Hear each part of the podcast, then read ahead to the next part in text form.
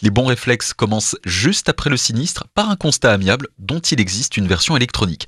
Alexis Merkling est responsable du département assurance auto chez France Assureur. Cette version électronique, elle a un avantage, c'est que euh, automatiquement l'application va l'adresser à votre assureur et donc va procéder à la déclaration de sinistre, même si vous avez des désaccords. Ces désaccords, vous pouvez les consigner sur le constat amiable, qu'il soit papier ou électronique, et aucun souci, derrière, ce seront les assureurs qui régleront tous les sujets. Les accidents, malheureusement, sont parfois corporels et il y a une étape à ne pas louper. Alexis Merkling. En cas de gravité, il vaut mieux euh, appeler les forces de l'ordre qui vont intervenir et, dresser un, un procès verbal. Les procès-verbaux sont en règle générale mis à disposition des assureurs qui en auront besoin pour euh, déterminer les responsabilités et procéder aux indemnisations. Et s'il y a une prise en charge médicale, là, c'est l'assurance maladie qui prend le relais.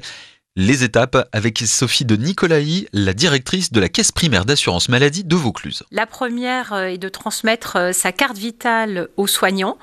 Euh, ensuite, c'est d'adresser son arrêt de travail s'il y en a un, ainsi que le certificat médical initial s'il n'a pas été transmis par le médecin et s'il vous est délivré sous un format papier, ainsi que le bulletin d'hospitalisation à la caisse primaire de rattachement, donc c'est-à-dire la caisse primaire dont vous dépendez. Si quelqu'un est victime d'un accident et est à conscience, c'est à la famille de faire les démarches.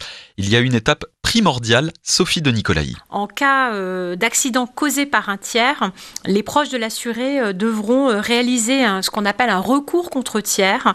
C'est un dispositif obligatoire qui permet à l'assurance maladie de réclamer le remboursement des dépenses qui sont engagées pour le compte de la victime auprès du tiers responsable.